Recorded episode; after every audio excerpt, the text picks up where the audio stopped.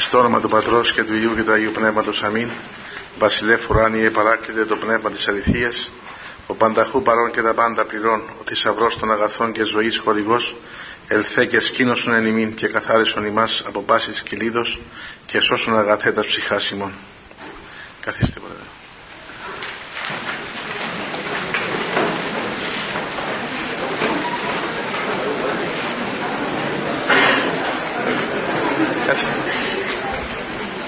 Απόψε όπως αντιλαμβάνεστε αποσιάζει ο γέροντας και εγώ έκαμα υπακοή.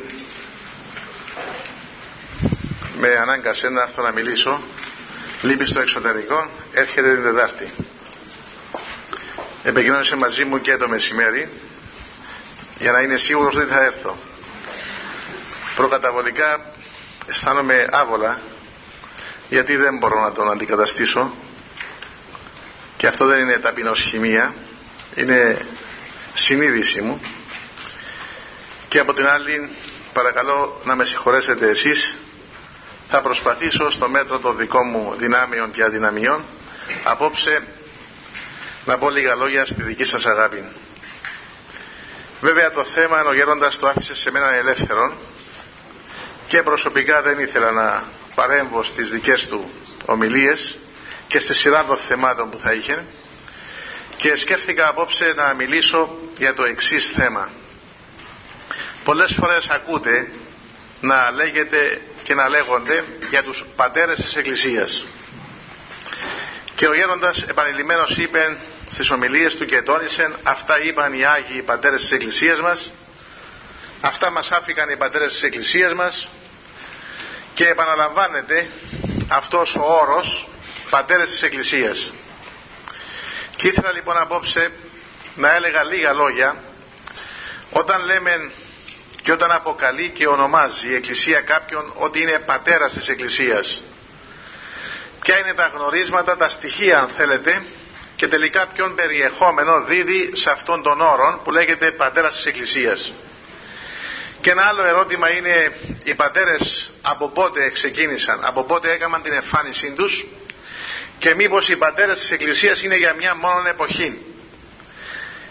Και εγώ όταν ήμουν μαθητής και πρωτού πάω να σπουδάσω θεολογία, όταν άκουγα πατέρες, ο νους μου κολλούσε στους τρεις μεγάλους πατέρες της Εκκλησίας.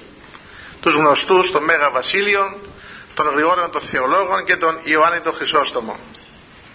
Δεν ήξερα ότι η Εκκλησία από τους πρώτους χριστιανικούς χρόνους έχει πατέρες και διαμέσου των αιώνων μέχρι σήμερα αλλά και μέχρι που θα υπάρχει η Εκκλησία πάντοτε έχει να επιδείξει η Εκκλησία μας τους Αγίους Πατέρες της. Θα σας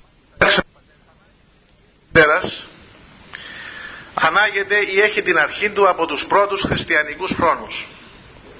Ήδη μέσα στην Καινή Διαθήκη ο Απόστολος Παύλος γράφοντας τους Κορινθίους σε κάποια στιγμή τους λέγει ότι εάν μυρίους παιδαγωγούς έχετε εν Χριστώ αλλού πολλούς πατέρας. Άρα λοιπόν των τίτλων του πατέρα ή του πατρός επί το ορθότερον η Εκκλησία τον γνωρίζει από τους πρώτους αποστολικούς χρόνους από την εποχή της Καινής Διαθήκης. Και οι πατέρες βλέπετε στη συνέχεια αν υπάρχουν γιατί έχουμε ευθύς αμέσως μετά τους Αποστόλους οι οποίοι Απόστολοι εκαλούν τον πατέρες της Εκκλησίας. Γι' αυτό και βλέπετε όταν γράφει ο Απόστολος Παύλος και άλλοι Απόστολοι αποκαλούν τους χριστιανούς ή κάποιους άλλους συνεργάτες τους τέκνα. Για παράδειγμα γράφει ο Απόστολος Παύλος τον Τίτον και λέει ότι τέκνον δείτε τον αποκαλεί παιδί του που σημαίνει ότι ο Απόστολος Παύλος ουσιαστικά βάζει στον εαυτό του τον τίτλο και την ονομασία του πατέρα, του πατρός. Αλλά και σε άλλη περίπτωση βλέπουμε να λέει πάλι στην Καινή Διαθήκη «Τεκνία μου ους πάλι οδύνο άχθη σου μορφωθεί Χριστός». Άρα λοιπόν οι Απόστολοι ήδη από τους χρόνους της Καινής Διαθήκης τους άρεσκαν ή θα έλεγε κανείς ότι όχι το επιδίωκαν ήδη διεκδικούσαν με πνευματικών βέβαια τρόπων των τίτλων και των ρόλων του πνευματικού πατέρα. Και ακολούθως όσοι έχουν σπουδάσει θεολογία βλέπουν ευθύς αμέσως όσοι υπήρξαν μαθητές και διάδοχοι των Αποστόλων αυτοί ονομάζονται πατέρες της Εκκλησίας. Η Εκκλησία ονόμασε τους αμέσους επόμενους διαδόχους των Αποστόλων ως Αποστολικούς πατέρες δηλαδή αυτούς οι οποίοι διαδέχτηκαν τους Αποστόλους στο επισκοπικό αξίωμα ή ακόμη αν θέλετε εις το έργο του να επιμένουν την Εκκλησία του Θεού. Εκείνο το οποίο σε όλους τους πατέρες και τους μετέπειτα πατέρες της Εκκλησίας δεύτερον, τρίτον, τέταρτον αιώνα μετά Χριστον αλλά και μέχρι τις δικές μας μέρες υπάρχουν κάποια γνωρίσματα κάποια θα έλεγε κανείς χαρακτηριστικά γνωρίσματα βάσει των οποίων η Εκκλησία ονομάζει κάποιους πατέρες. Γιατί στη συνέχεια μπορεί να λέμε και εμείς σήμερα του ιερέα πάτερ και να τον προσφωνούμε. Και αυτό είναι κατάλοιπο αν θέλετε ή ακόμα το διαιωνίζουμε μέσα στην ζωή και στην παράδοση της Εκκλησίας μας. Αλλά σε κάποιο στάδιο η Εκκλησία εξεχώρισε κάποιους ε, πατέρες της Εκκλησίας κάποιους θα λέγαμε κληρικούς τους οποίους ονόμασε και τους χαρακτήρισε ως πατέρες δηλαδή όχι όλοι οι κληρικοί γενικώς ονομάζονται πατέρες αλλά κάποιους ιδιαίτερα τους εξεχώρισε και τους ονόμασε πατέρες της Εκκλησίας. Και αυτοί οι πατέρες είχαν κάποια θα λέγαμε ιδιαίτερα χαρακτηριστικά γνωρίσματα. Δηλαδή είχαν κάποια ιδιαίτερα θα έλεγε κανείς προσόντα ώστε το πλήρωμα της Εκκλησίας η συνείδηση του πληρώματος της Εκκλησίας να τους ονομάσει ως πατέρες τους το πρώτο χαρακτηριστικό γνώρισμα είναι ότι αυτοί οι άνθρωποι ήσαν τόσο αφοσιωμένοι στην Εκκλησία ή ακόμη αν θέλετε στο έργο το πνευματικό που η Εκκλησία τους ανέθεσε ώστε αυτό το έργο ήταν έτοιμοι να το υπερασπίσουν και να το διακονήσουν μέχρι θανάτου. Ο Απόστολος Παύλος βλέπετε γράφει στις επιστολές του και λέει ότι εμεί δεν το ζήν Χριστός και το αποθανήν κέρδος. Και ακόμα λέει αν με, αν με ρωτάτε τι προτιμώ μεταξύ των δύο λέει να, να ζήσω ή να πεθάνω και να είμαι μαζί με τον Χριστό λέει προτιμώ εγώ να πεθάνω να θυσιάσω τον εαυτό μου και σε άλλη περίπτωση πάλι ο Απόστολος Παύλος θα πει ότι πάντα ηγούμε σκύβαλα ή να Χριστόν κερδίσω δηλαδή αυτό το πνεύμα της θυσίας και της προσφοράς του εαυτού τους είναι γνώρισμα σχεδόν όλων των πατέρων της Εκκλησίας μας.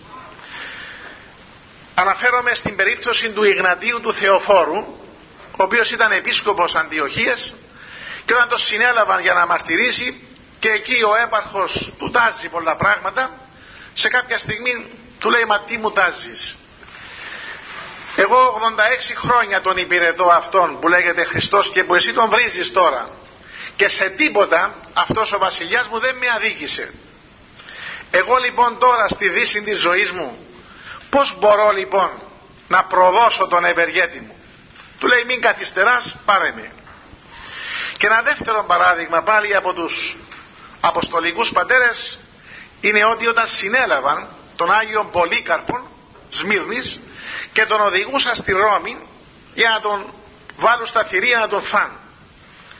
Το έμαθαν λέει αυτό οι χριστιανοί της εμείς έχουμε τα μέσα να μεσητεύσουμε προς τη Ρωμαϊκή Ναυλή για να γλιτώσει το μαρτύριο να μην σε βάλουν στα θηρία να σε φάνε και σώζεται η απαντητική επιστολή του Πολυκάρχου Σμύρνης που τους λέει το εξής χαρακτηριστικό. Αρνείται αυτή την προσφορά τους την απορρίπτει και τους λέει το εξής χαρακτηριστικό.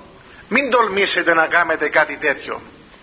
Γιατί αυτό το πράγμα που πάτε να κάνετε ουσιαστικά αντίκειται στη δική μου επιθυμία. Άφετε με θηρίων είναι, είμαι τροφή. Αφήστε με λέει να είμαι η τροφή των θηρίων. Και προχωρεί και λέει παρακάτω ότι εγώ λέει μοιάζω με το σιτάρι που το παίρνει ο Γεωργός και αφού το θερήσει το βάζεις στο μήλον και αρχίζεις να το αλέθει έτσι λοιπόν εγώ βλέπω τα αγώνια των θηρίων να είναι ο μήλος και εγώ είμαι το σιτάρι να με αλέσουν για να γίνω αλεύρι και έτσι λοιπόν μέσα από το μαρτύριο να ψηθώ στον φούρνο για να είμαι ο άρτος ο οποίος έχει αλεστεί, έχει ζυμωθεί και έχει ψηθεί στο φούρνο για να μπω λοιπόν σαν ωραίος άρτος στη βασιλεία των ουρανών. Εγώ λέει τα θηρία όταν θα με ρίξουν δεν θα κάνω όπως κάποιοι έκαναν που τα φοβήθηκαν. Εγώ λέει α και κολακεύσω συντόμως με καταφυγήν. Ούχος περτινό δηλενόμενα ουχύψαντο. Βλέπετε αυτόν τον πόθο προς το μαρτύριο του Αγίου Πολυκάρπου ο οποίος λέει ότι εγώ δεν θέλω τα θηρία να δηλιάσουν άμα με δουν όπως έκανα σε κάποιους άλλους αλλά θα τα παρακαλέσω συντόμως με καταφαγήν θα τα παρακαλέσω να με φά γρήγορα. Έτσι εννοεί το μαρτύριο. Και ακολούθως βέβαια για να μην αναφερθούμε σε άλλα παραδείγματα βλέπετε και οι άλλοι οι Άγιοι Πατέρες της Εκκλησίας μας ιδιαίτερα το παράδειγμα του Μεγάλου Βασιλείου είναι πολύ χαρακτηριστικό όταν τον απειλούσαν με θάνατον γιατί ήταν εναντίον των αιρετικών τότε ο Μέγας Βασίλειος στον έπαρχο που του είπε ξέρεις θα σε σκοτώσω σε κάποια στιγμή του είπε θα μου κάνεις τη μεγαλύτερη ευεργεσία γιατί θα με στείλεις ή θα με οδηγήσεις ή ακόμη αν θέλεις θα με βοηθήσεις να πάω μια ώρα γρηγορότερα κοντά στον Κυριό μου. Ένα λοιπόν χαρακτηριστικό των πατέρων της Εκκλησίας είναι ακριβώς αυτό το πράγμα. Το να θυσιαστούν μέχρι θανάτου να προσφέρουν τη ζωή τους για χάρη του Κυρίου τους το άλλο όμως χαρακτηριστικό είναι το εξής. Είναι η ακρίβεια την οποία είχα στη ζωή τους. Και όταν λέμε ακρίβεια εννοούμε ακρίβεια σε δύο πράγματα. Το πρώτο ακρίβεια όσον αφορά την πιστή ερμηνεία την σωστή ερμηνεία των θείων αληθιών. Οι πατέρες της Εκκλησίας δεν εδέχονται καμία μα καμία θα έλεγε κανείς υποχώρηση και κανένας συμβιβασμός στα θέματα της πίστεως. Ήταν όχι μόνο ακριβής αλλά και άτεχτη θα έλεγε κανείς. Καμιά φορά χαρακτηρίζουν κάποιους ότι ήταν πολύ συντηρητικοί ή ακόμα λίγο πολύ και φανατισμένοι. Θα αναφερθώ στο δικό μας τον Κύπριο τον, τον Άγιον Επιφάνιον που δυστυχώς είναι μεγάλος πατέρας όχι της Κυπριακής Εκκλησίας μόνο βέβαια για μας εδώ στην Κύπρο είναι ο μεγαλύτερος πατέρας της Εκκλησίας μας. Δεν έχουμε μέχρι σήμερα τόσο μεγάλον πατέρα της Εκκλησίας της Κυπριακής Εκκλησίας όπως ο Άγιος Επιφάνιος ο οποίος ζει τον 4ο αιώνα μετά Χριστόν 310 γεννήθηκε εκοιμήθηκε 303 μετά Χριστό έζησε 93 χρόνια.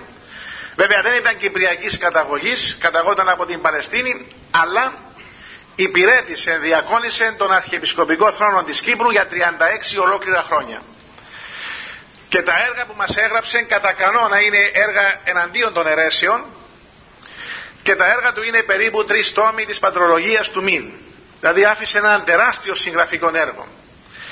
Αυτός λοιπόν ο Άγιος Επιφάνιος ήταν άτεχτος αν επιτρέπεται όρος και το εννοώ αυτό που λέω και δεν δεχόταν καμία μα καμία υποχώρηση εναντίον των αιρέσεων. Λέει κάπου χαρακτηριστικά λέει ίσως κάποιοι να μας θεωρήσουν πράγματι ότι εμείς είμαστε φανατισμένοι και ότι ακόμα είμαστε στενοκέφαλοι. Λέει το εξής χαρακτηριστικό γιατί λέει υπερασπιζόμαστε την πίστη με τόσον αν θέλετε φανατισμό και με τόση θα έλεγε κανείς έτσι επιμονή. Λέει ου συνηγορούμεν υπέρ θεότητος της ανενδεούς της ημών απολογίας. Εμείς λέει, δεν κάνουμε το δικηγόρο του Θεού όταν υπερασπιζόμαστε την πίστη. Γιατί λέει η θεότητα ο Θεός είναι ανενδεής της ημών απολογίας. Δηλαδή ο Θεός δεν χρειάζεται τη δική μας υπεράσπιση. Δεν θέλει δικηγόρους ο Θεός. Είναι ανενδεής ο Θεός της ημών απολογίας αλλά γιατί λοιπόν φερόμαστε έτσι; Λέει ο, Απόστο, λέει ο Άγιος Επιφάνιος ευσεβώς νοούμεν και ευσεβώς απολογούμεθα υπέρ θεότητος ή να μην αποθάνομαι αυτά τα λόγια βέβαια θέλουν κάποια εξήγηση. Γιατί λέει είμαστε τόσο στερεωμένοι και θα λέγε κανείς ακράδαντοι σε αυτήν την ερμηνεία την ορθή της πίστεως. Όχι γιατί ο Θεός το χρειάζεται αλλά για να μην πεθάνουμε εμείς Να μου επιτρέψετε έτσι να πω δύο λόγια αυτό το πράγμα και είναι πίστη όλων των πατέρων. Ο Μέγας Αθανάσιος ήταν 46 χρόνια πατριάρχης Αλεξανδρίας. Από τα 46 χρόνια τα 16 τα έζησε στην εξορία. Και τα πιο πολλά έργα του αν θέλετε τα έγραψε και έγραψε πάρα πολλά έργα ο Μέγας Αθανάσιος τα έγραψε μέσα στις σπηλιές και στις οπές της γης. Ενώ βρίσκεται υποδιωγμόν, ενώ απειλεί το η ζωή του πολλές φορές μέσα από τις τρόγλες και μέσα από τις σπηλιές και μέσα από τις τρύπες ο Μέγας Αθανάσιος έγραφε επιστολές και έγραψε τους λόγους του για να ενισχύσει τους χριστιανούς. Και ο Μέγας Βασίλειος το ίδιο όπως και οι άλλοι πατέρες της Εκκλησίας. Και τον 14ο αιώνα θα γίνει ένα συνέδριο, επαρεχθέστε το λέω αυτό, μετά από λίγες μέρες στη Λεμεσόν, στις 5 του μηνός Νοεμβρίου, ημέρα Παρασκευή, 6 και 7. Θα πάρετε μετά προσκλήσεις, έχουμε ετοιμάσει για όλους, στην έξοδο. Θα γίνει ένα συνέδριο για τον μεγάλον Άγιον της Εκκλησίας μας, τον μεγάλον πατέρα της Εκκλησίας μας, τον Γρηγόριο τον Παλαμά. Μεγάλος, μεγάλος πατέρας αλλά και πολύ μεγάλος άγνωστος θα έλεγε κανείς. Και ήταν εποχή κατά την οποία ακόμα και πατριάρχες υποχώρησαν και έβαλαν νερό στο κρασί τους στην πίστη.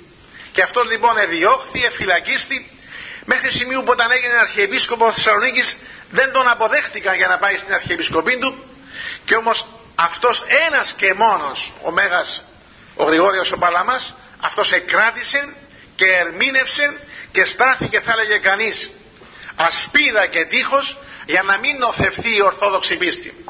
Γι' αυτό και θεωρείται ο Γρηγόριος ο Παλαμάς τον 14ο αιώνα ως ο στήλος και ο κήρυκας και η ασπίδα της Ορθόδοξης πίστης. Πιο πολλά δεν μπορώ να πω. Ήταν τότε μια προσπάθεια όμως και κινδύνευσε η Ορθοδοξία την εποχή εκείνη τρόπον να διεισδύσει μέσα στην Ορθόδοξη παράδοση και στη μυστική θεολογία η λογικοκρατούμενη θεολογική αντίληψη της Παπικής Εκκλησίας. Ήταν τρόπον ένας δούριος ύπος ο οποίος έμπαινε όμορφα και καμουφραρισμένα μέσα στην Ορθόδοξη Εκκλησία και εκείνος που τον αντιμετώπισε ήταν ο Γρηγόρος ο Παλαμάς. Θα γίνει λοιπόν το συνέδριο, η είσοδος είναι ε, ανοιχτή για όλους, είστε πρόσδεκτοι να έρθετε να παρακολουθήσετε. Θα γίνουν 22 εισηγήσεις στο συνέδριο αυτό από διαπρεπείς επιστήμονες. Από όλη την Ορθόδοξη Εκκλησία. Ο Μέγας Αθανάσιος ήταν ο μόνος ο οποίος εστάθηκε και κράτησε την πίστη. Ήταν όχι, όχι απλώς δεκάδες αλλά εκατοντάδες οι επίσκοποι που τον ακολούθησαν. Και όμως στο τέλος ο Αθανάσιος όταν μια νύχτα πήγαν να το συλλάβουν μέσα στην εκκλησία που λειτουργούσαν έκαμε τείχος ο λαός και δεν επέτρεψαν στους λαούς να το συλλάβουν. Και όλος ο λαός έψαλε το εξομολογήστε τον Κυρίο ότι στον αιώνα το έλεος αυτού αλληλούια. Και γλίτωσε ο Αθανάσιος. Γιατί λοιπόν οι πατέρες εκράτησαν την πίστη και αυτή την ακρίβεια της πίστεως την εκράτησαν όλοι οι πατέρες της Εκκλησίας. Όχι λέει ο Άγιο, το λέει ο Μέγας Βασίλειος αυτό το πράγμα. Όχι λέει γιατί ο Θεός χρειάζεται τη δική μας προστασία και δικηγορία, αλλά για να μην αποθάνομαι. Δηλαδή θεωρούσαν οι πατέρες της Εκκλησίας την διακράτηση και την υπεράσπιση της πίστεως ως θέμα ζωής ή θανάτου. Είναι τρομερό αυτό το πράγμα. Θα πω κάτι άλλο για να ερμηνεύσω σιγά σιγά αυτήν την, αυτήν την σκέψη, την αντίληψη των πατέρων. Ο Απόστολος Παύλος έφευγε μετά την τρίτη περιοδία του ήθελε να πάει στα Ιεροσόλυμα εκάλεσε τους πρεσβυτέρους, τους επισκόπους της Εκκλησίας και τους κληρικούς να έρθουν στη Μίλητον και εκεί τους εμίλησε.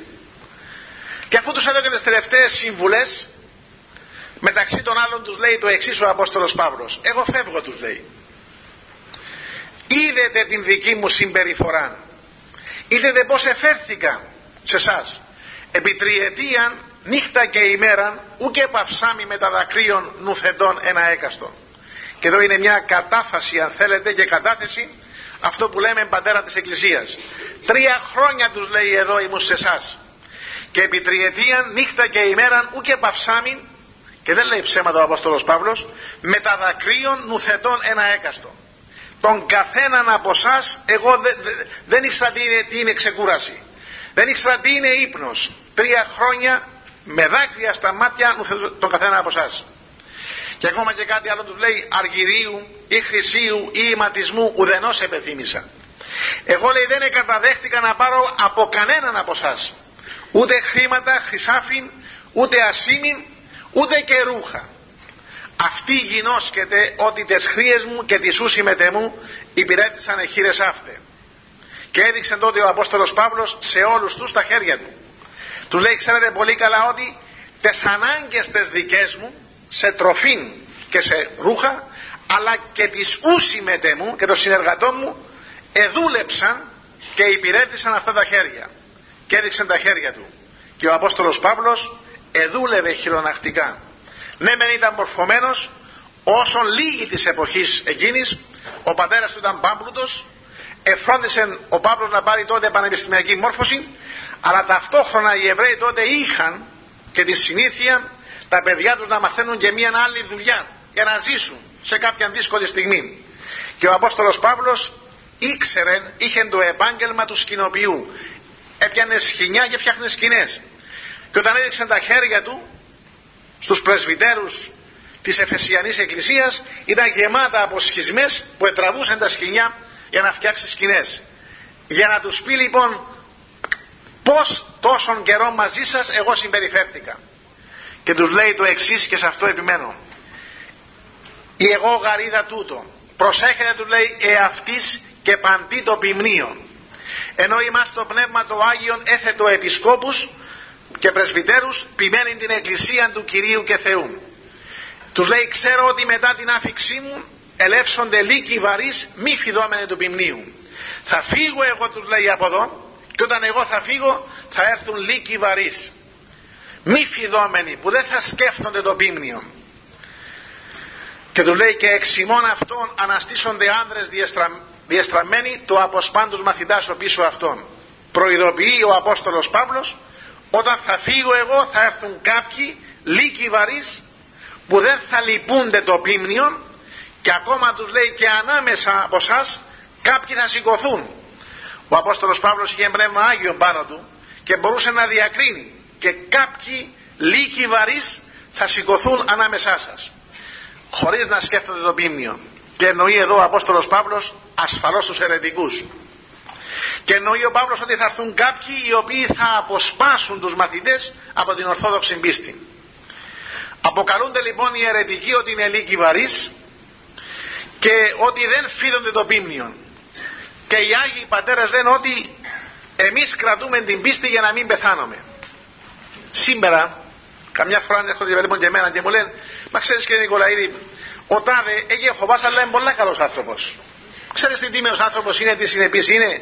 Ε κάπνιζε τώρα δεν καπνίζει ε παίζει χαρκιά τώρα δεν παίζει χαρκιά ε πήγαινε καλά με τη γυναίκα του τώρα πάει καλά με τη γυναίκα του είναι πολύ καλός άνθρωπος τι σημασία έχει αν είναι μάρτυρας του Γεχοβά το ίδιο λένε και για άλλους. Πεντηκοσκιανοί λέει. Ξέρεις τι ήταν αυτός; Αυτός ήταν παλιάθροπο, ήταν απαταιώνα κλπ. Από τον καιρό που πήγε με τους Πεντηκοσκιανούς άλλαξε ζωή. 180 μήνες. Και όμως, θα πω ένα παράδειγμα, ίσω να είναι γνωστός σε εσάς από το γεροντικό. Λέει κάποτε θέλησαν να δοκιμάσουν ένα γέροντα και πήγατε το βρήκαν και του είπαν, ξέρεις γέροντα, είσαι πολλά ιδιότροπος. Και τους λέει, ναι παιδιά μου, ο Θεός να με συγχωρέσει. Ναι, αλλά ξέρεις, είσαι έτσι ιδιότροπος μόνο. Είσαι παράξενος άνθρωπος. Ο Θεός να με συγχωρέσει, παιδιά μου. Και του είπαν κι άλλα. Είσαι, του λέει και λίγο έτσι υποκριτής. Θέλει να σε βλέπω, μα δεν προσεύχεσαι, ψέχνει τον Άγιο. Ο Θεός να με συγχωρέσει, παιδιά μου. Και προχωρούν, γέροντα είσαι και ανήθικος. Είσαι και πόρνος. Και είπαν, ο Θεός να με συγχωρέσει. Του είπαν πολλές λοιπόν τέτοιες, ε, θα λέγε κανείς, κακές πράξεις και ενέργειες όταν όμως του είπαν γέροντα είσαι ερετικός τότε είπεν όχι παιδιά μου ερετικός δεν είμαι. Όλα τα εδέχτηκε ο γέροντας ακόμα και την μοιχεία και την πορνεία αλλά δεν εδέχτηκε αυτό που του είπαν ότι γέροντα είσαι ερετικός. Και όταν λοιπόν τον ερώτησαν του είπαν καλά γιατί; Σε όλα τα άλλα έλεγες είμαι και ο Θεός να με συγχωρέσει και σε αυτό το πράγμα δεν το δέχτηκες τότε είπεν το εξής λέει παιδιά μου όσον αμαρτωλός κι αν είναι ο άνθρωπος και όποια αμαρτία κι αν έχει κάνει βρίσκεται εντός της εκκλησίας Όταν όμως ο άνθρωπος γίνει αιρετικός δεν βρίσκεται εκτός της Εκκλησίας. Γιατί η αίρεση τους λέει είναι χωρισμός από τον Θεό. Γι' αυτό λοιπόν οι πατέρες της Εκκλησίας επιμένουν ότι πρέπει να κρατούν την πίστη και δεν δεχόντουσαν καμίαν μα καμίαν παρεκτροπή από την πίστη της Εκκλησίας. Χθες εορτάσαμε τους πατέρες της 7ης Οικουμενικής Συνόδου. Βλέπετε οι πατέρες και μέσα στους κανόνες της Εκκλησίας υπάρχει έτσι μια φοβερή ευελιξία και οικονομία. Τα αμαρτήματα η Εκκλησία τα οικονομεί. Δηλαδή έρχεται και τα θεραπεύει η Εκκλησία. Στον ερετικό όμως η Εκκλησία πάντοτε λέει ή της ουφρονή αυτός που δεν δέχεται αυτό το πράγμα ανάθεμα έστω. Τον αναθεματίζει η Εκκλησία. Βέβαια η λέξη ανάθεμα, θα την εξηγήσουμε. Σήμερα και βρυσά είναι λίγο πολύ κατάρα. Να πάει στα ανάθεμα που λέμε. Αυτό είναι κακό πράγμα. Τι σημαίνει ανάθεμα έστω; Είναι από το ρήμα ανά και τίθιμη. Εμείς βέβαια σήμερα άμα, κάνουμε, άμα αναθεματίζουμε κάποιο σαν να τον πετάσουμε μέσα στον κρεμό. Να πάει, να τον πιάσει ο διάβολος. Δεν είναι αυτό το νόημα της Εκκλησίας. Το ανάθεμα έστω που λέγεται από την Καινή Διαθήκη, το επαναλαμβάνει η Εκκλησία κατά καιρούς σε συνόδου τους, είναι σύνθετη η λέξη από το ανά και το τίθιμη, σημαίνει ότι εμείς δεν μπορούμε να του κάνουμε τίποτε. Τον αναθέτουμε λοιπόν ανά και τίθιμη στο Θεό. Αυτό σημαίνει ανάθεμα ανάθεση του προβλήματος του του ιδίου σαν ατόμου, σαν ερετικού όχι στα χέρια τα δικά μας. Εμείς σαν άνθρωποι αισθανόμαστε αδύναμοι. Τον αναθέτουμε λοιπόν από τώρα και στο εξής στον Θεό αυτό σημαίνει ανάθεμα έστω. Να πω παρακάτω ακόμη αν θέλετε. Θα φανεί παράξενο αυτό που θα σας πω. Και έχω φέρει και έναν εδώ βιβλίο. Η ακρίβεια των πατέρων και σε μερικές λεπτομέρειες Κάνει εντύπωση όταν διαβάζουμε τα πατερικά κείμενα, τα κείμενα των πατέρων, η ευαισθησία που είχαν οι Άγιοι Πατέρες σε μερικά πράγματα. Διάβαζα τελευταίως μια επιστολή του Αγίου Γρηγορίου του Θεολόγου. Και γιατί γράφει την επιστολή. Λέει κάποιος ελιποτάχτησε από το στρατό και φοβάται την τιμωρία. Φοβάται να γυρίσει πίσω στο στράτευμά του και πήγε στον Άγιο Γρηγόριο και του λέει ξέρεις πατέρα και δέσποτα έφυγε από το στρατόπεδο. Και τώρα που θα πάω πίσω κακή μου τύχη και λέει τι κάνει ο Άγιος αναλαμβάνει λέει ο Άγιος και γράφει επιστολή εις τον στρατηγό και να δείτε με πόση λεπτότητα και με πόση έτσι θα λέγε κανείς διάκριση τον παρακαλεί να τον δεχτεί πίσω και του λέει ξέρεις είσαι και εσύ πατέρας μπορούσε το παιδί σου να κάνει το ίδιο και εγώ σαν πατέρας μετανιωμένος και τελικά λέει να το δεχτεί πίσω ο αξιωματικός. Και ακόμα όταν έγραφε στο Μέγα Βασίλειο κάτι επιστολές και ο Μέγας Βασίλειος τον ίδιο δηλαδή έτσι πόσο όμορφα γράφουν. Δηλαδή να μην νομίζουμε ότι οι πατέρες ήταν έτσι κάπως ε, εξωγήινα όντα πέραν της πραγματικότητας.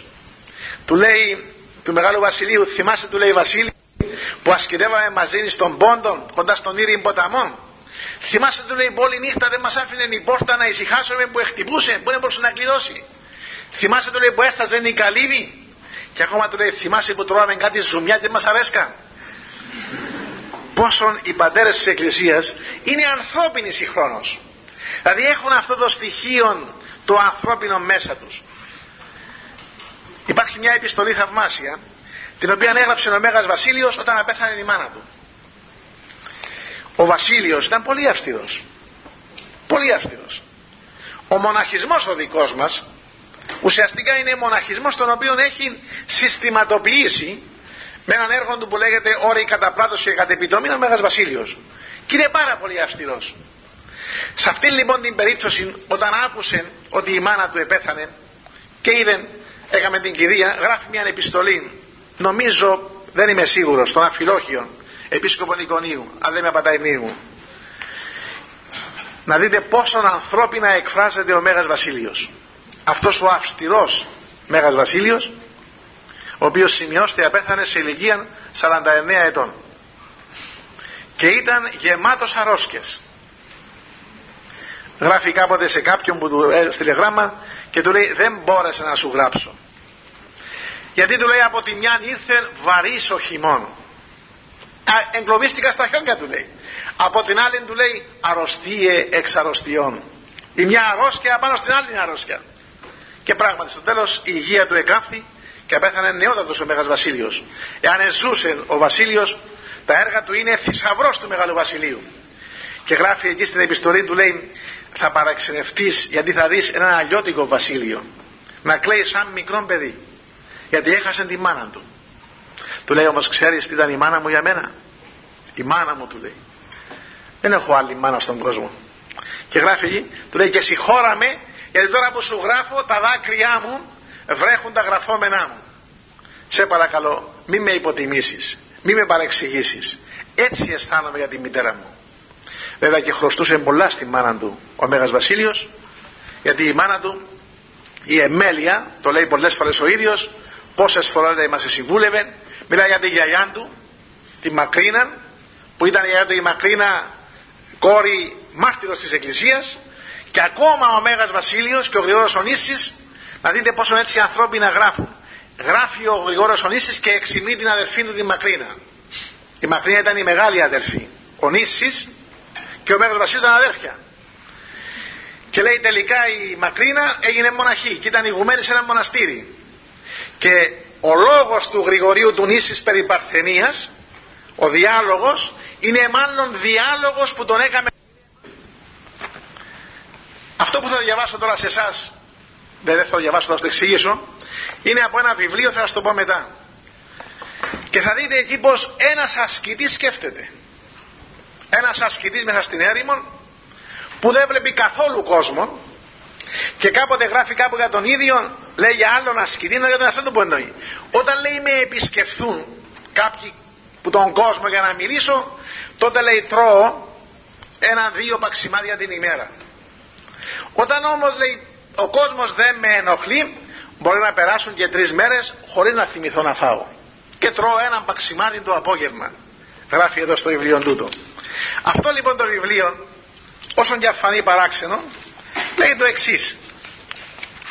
σαν να το έφερα από το Παρίσι και μιλάει για τρόπους καλής συμπεριφοράς. Καμιά φορά βλέπετε εμείς που θέλουμε να παίξουμε τον πολιτισμένο λέμε στα μωρά μας έτσι να κάνεις και επικαλούμαστε ή αγοράζουμε το savoir vivre αυτό που έχει τρόπους καλής συμπεριφοράς. Πως να μιλήσεις, πως να κάνεις χειραψία πως να καθίσεις ε, ξέρω εγώ πως να χασμουριθείς πως να πιάσεις το πυρούνι, πως να πιάσεις το κουντάλι και λέει κάποιος μα αυτά λοιπόν τα γράφει ένας ασκητής και θα το διαβάσω. Λέει διαβάζω κάποια αποσπάσματα. Γράφει στα ασκητικά του ο Άγιος Ισάκος Ήρος ο Απά Ισάκος Ήρος ζει τον 6ο αιώνα. Λέει μεταξύ των άλλων τι απέμπροσθεν των εταίρων σου ανεδός κάθεσαι και τρως λέει ξέρω εγώ είναι κάτι άλλο μην απλώσεις το χέρι σου να πάρεις κάτι από τον άλλον μπροστά στο πρόσωπό τους γιατί αυτό είναι ανέδεια που κάνεις. Αν θα το πάρεις πες συγγνώμη ή να σου το δώσουν.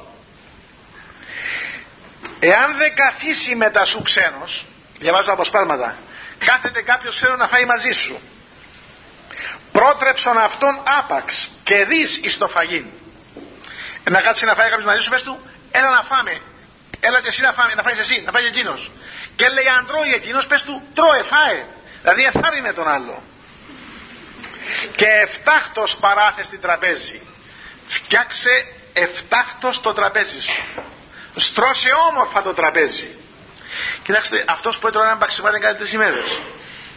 Λέει σε εμάς, αν θα φτιάξουμε το τραπέζι μας αν είναι ώρα να φτιάξουμε το τραπέζι και υπάρχει ξένος να του πεις άπαξ και δεις να φάει και τρεις δηλαδή πίεσαι τον να φάει Καμιά φορά να εμεί καθόμαστε να αφήσει να βάλουμε τραπέζι. Ή του λέμε, ξέρω. Ή του λέμε, ξέρεις, ε, κόπιασε να φάμε. Και λέμε, μα μα πει τώρα να κάτσει. Άλλη μόνο Ε, ο ασκητής όμως. Και παρακάτω λέει. Και πρόσεξε. Και όταν λέει κάθεται εκεί να φάει ο άλλος ενώ τρώει εσύ να του πεις τρώε δηλαδή τρόπο την άλλη του λες με ευχαρίστηση μου μου προκαλεί ευχαρίστηση γιατί τρως μαζί μου προχωρεί παρακάτω. Όταν χασμάσαι όταν χασμουριέσαι κάποιο θα πει τώρα προσέξτε οι λεπτομέρειες συνθέτουν την προσωπικότητα των Αγίων της Εκκλησίας μας και των πατέρων της Εκκλησίας μας. Όταν χασμάσαι σκέπαζε σου το στόμα. Πας το χέρι σου μπροστά. Κάποια φορά εμείς τι κάνουμε. Λοιπόν του μη Αθήνε σκέπα το στόμα για να μην φανείς. Και ακόμα λέει κρατήσαν το γάφτα αναπνοά σου παραλέψετε ακόμα λέει μπορεί να κρατήσεις την αναπνοή σου και να φύγει να μην έχεις καν το στόμα σου και ακόμα εάν εισέρθεις λέει εις στο σπίτι κάποιου και λέει στου μοναχού στο κελίον κάποιου πας στο σπίτι κάποιου στο κελίν του. Ή του επιστάτου σου, του ηγουμένου σου ή του φίλου σου ή του μαθητή σου ακόμα δηλαδή αν πας και στο σπίτι κάποιου που είναι εκπαιδερό σου παραφυλάτου του σου οφθαλμούς πρόσεχε τα μάτια σου όταν θα πας στο σπίτι του άλλου. Γιατί; Του μη δίνει των όντων εκεί. Δηλαδή μην αρχίσεις να κοιτάζεις το ένα το άλλο το άλλο. Δηλαδή η περιέργεια που κάνεις μες στο σπίτι λέει πρόσεχε τα μάτια σου να μην κοιτάζουν.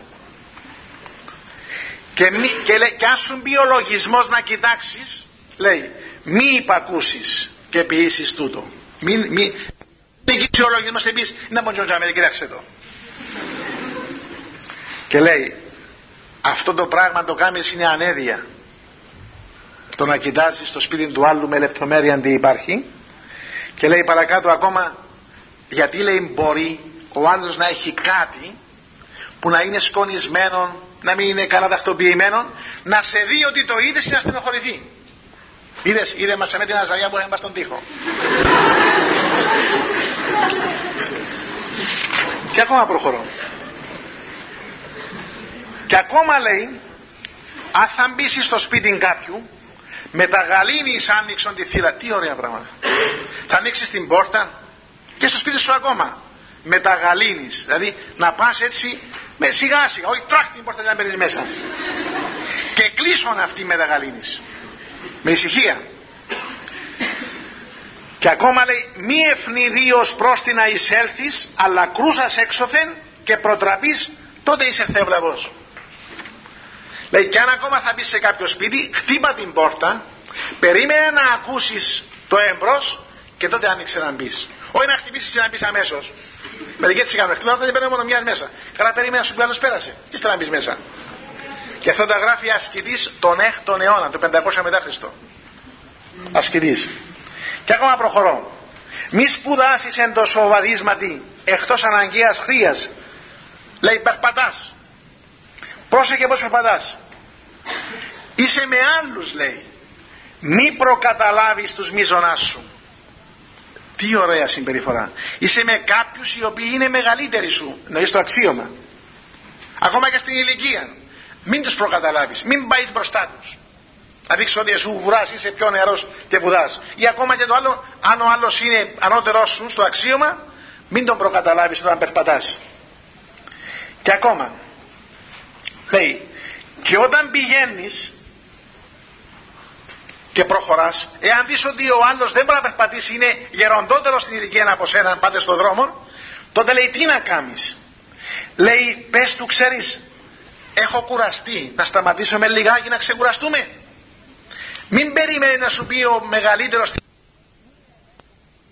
μη ελέγξεις στενά έντινη παραπτώματη αλλά σε αυτόν ηγού εν πάση και του πτέσματος αίτιον εδώ είναι το άκρο ναό του θα λέγει κανείς της διάκρισης. Έκαμε κάποιο λάθος ο άλλος, εμείς λέει έχουμε το συνήθιο, μόλις κάνει ο άλλος κάποιο λάθος, τάκ στην κεφαλή. λέει εσύ μην το κάνεις αυτό το πράγμα. Αλλά τι να κάνεις; Υγού να θεωρείς τον εαυτό σου ότι είσαι εσύ υπέτειος για αυτό που κάνει ο άλλος. Και ας μην είσαι υπέτειος. Να πεις φταίω εγώ ίσως γιατί το κάνει. Και ίσως αυτό να ισχύει σε εμάς τους γονείς πολλές φορές όταν τα παιδιά μας κάνουν κάτι να λέμε μήπως εγώ φταίω που δεν έδωσα την καλή συμπεριφορά στα παιδιά μου. Ή αν είμαι μεγαλύτερος με στο σπίτι ενός αδελφό, να πω εγώ τι έκανα για τον αδελφό μου.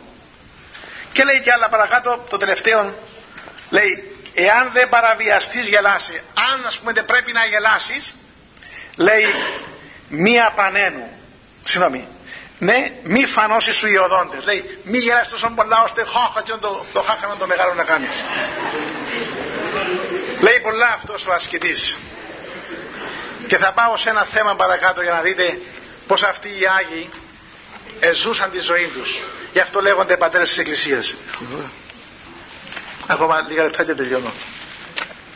Το συνιστό αυτών των βιβλίων υπάρχει και στην απλή γλώσσα τη δημοτική μπορείτε να το πάρετε. Όσοι όμως ξέρετε λίγο κάποια αρχαία είναι ωραίο να διαβάσετε από ποδότυπο. Λέει εδώ τώρα κάτι άλλο.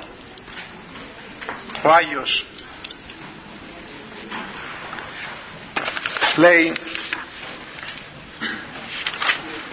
μιλά περί προσευχής. Και λέει το εξής λέει κάπου αλλού πολλές φορές λέει πάω να προσευχηθώ και δεν έχω καμία ανόρεξη και προσεύχομαι και κάνω γονικλησίες και ξαναγονατίζω και δεν αισθάνομαι τίποτε. Είναι λέει σαν να είμαι ένα, μια ξηρά πηγή που δεν τρέχει ούτε σταγόνα νερό. Και τότε λέει επιμένω και επιμένω και επιμένω και λέω δεν θα σηκωθώ και δεν θα σταματήσω από την προσευχή μέχρι να αρχίσει να επικοινωνώ μαζί με τον Θεό. Να τρέχει, να τρέχει η ψυχή μου το νερό λέει. Και λέει όταν λέει αρχίσει η προσευχή μου τότε βλέπε λέει πόσα αγαθά τίχτεται γεννάτε στον άνθρωπο από τον αγώνα. Πολλάκις ευρίσκεται ο άνθρωπος και κυφός. Πολλές φορές ο άνθρωπος βρίσκεται σκυμμένος, γονατιστός επιγόνασιν εμπροσευχές πολλές φορές λέει γονατίζω να προσευχηθώ και τα σχήρα τεταμένος έχουν και έχει τα χέρια τεταμένα προς τον ουρανό και ατενίζουν το προσώπο εις το σταυρό του Χριστού γονατίζει λέει εκεί σηκώνει τα χέρια κοιτάζει το σταυρό του Χριστού και συνάγει πάσα στα ενθυμίσεις αυτού προς τον Θεό να την προσευχή και λέει δεν ακούει τίποτε και σε κάποια στιγμή όμως μετά από την πολλή επιμονή τότε λέει αρχίζει πράγματι η προσευχή του. Και τι λέει; Και λέει στιγμή λέει σαν να ανοίγει όπως ανοίγεις γεώτρηση σαν να χτυπάς τη φλέβα του νερού. Και αρχίζει τι; Μια πηγή η οποία βγάζει ειδονή ευχαρίστηση. Και διαλύονται τα μέλη αυτού. Νιώθεις ότι κόφκονται τα πόθη και τα ζέσκα σου. Τι τη στιγμή λέει από την προσευχή αυτή.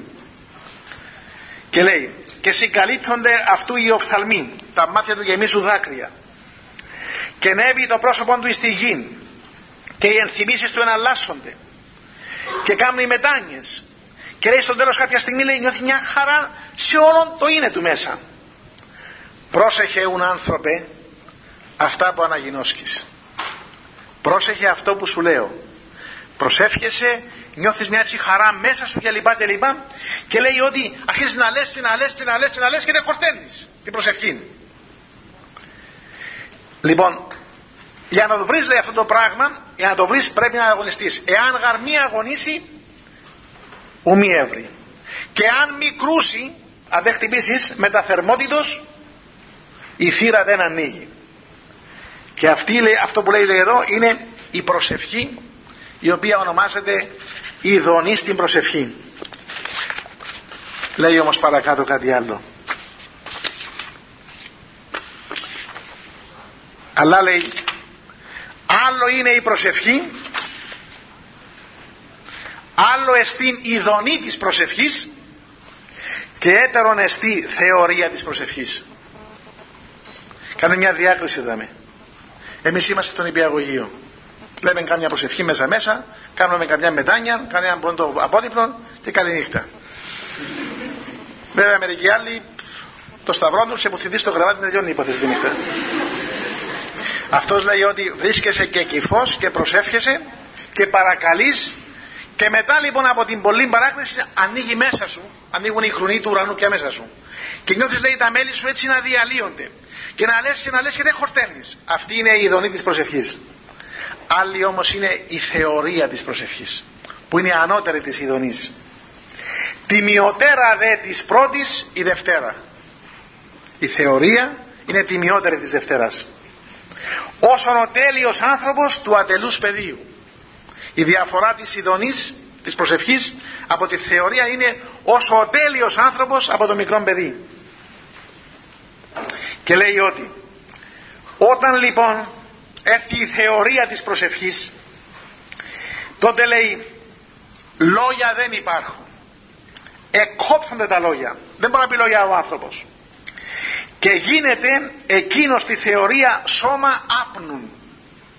Ο άνθρωπος σαν να, σαν να μην ζει στον κόσμο τούτο. Σαν να μην αναπνέει. Αισθάνεται λέει εκπεπληγμένος.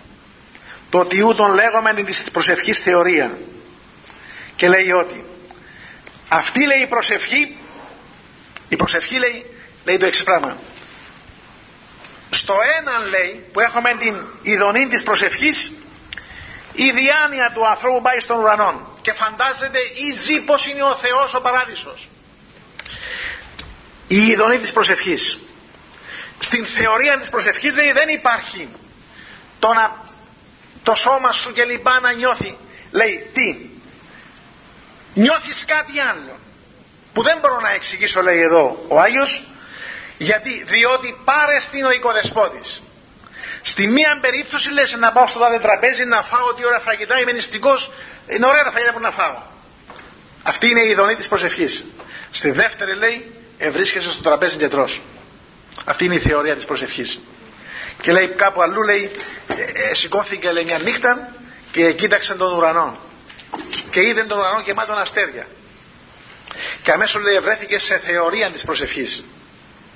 Και τότε μόνο συνήλθε το μεσημέρι όταν του έγινε την κεφαλή ο ήλιος. Και είπε που βρίσκομαι τώρα; Αυτός ο τρόπος της ζωής είναι ο τρόπος και η ποιότητα της ζωής των πατέρων της Εκκλησίας μας η οποία θέλετε ακόμα και στην λεπτομέρεια την επρόσεχα διαβάστε τον Άγιο Σιλουανό που γράφει ο Γέροντας Σοφρόνιος και λέει μια ημέρα ο Γέροντας Σοφρόνιος επερπατούσα λέει μαζί με τον Γέροντα Σιλουανό τότε στο Άγιο Νόρος σε ένα μονοπάτι. Εγώ λέει κράω μια βέρκα και χτυπούσα τα, τα χόρτα και προχωρούσα. Και σε κάποια στιγμή του άγγιξε ο Γέροντας και του είπε γιατί χτυπάς τα χόρτα;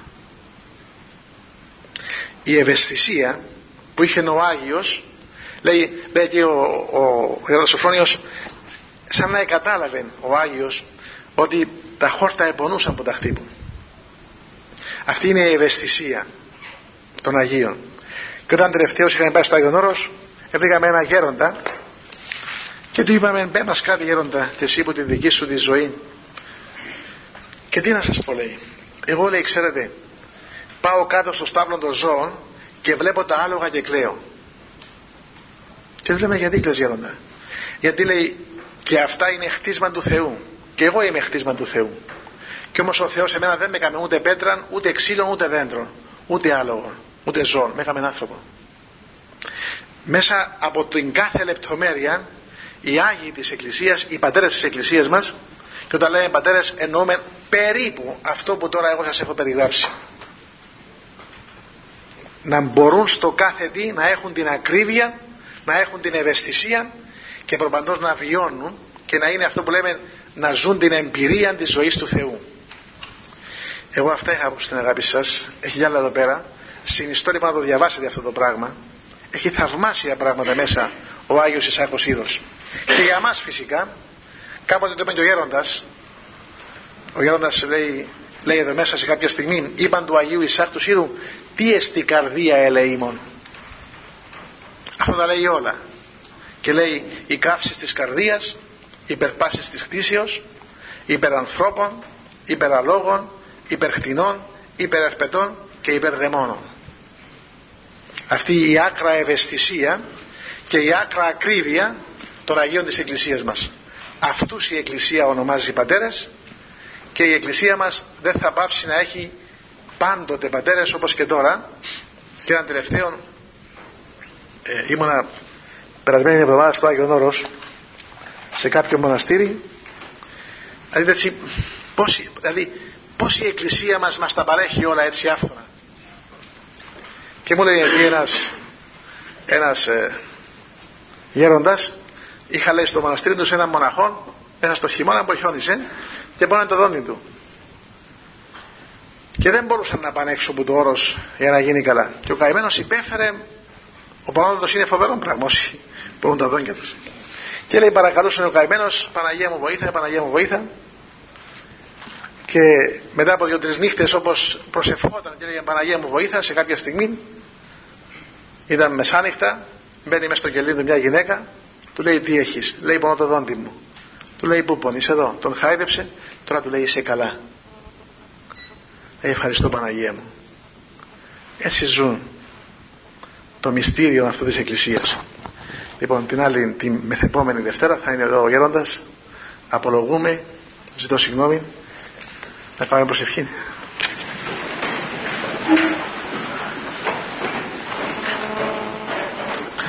Χριστέ το φως του αληθινών, το φωτίζουν και αγιάζουν πάντα άνθρωπον ερχόμενον στον κόσμο, σημειωθεί το εφημάς το φως του προσώπου σου.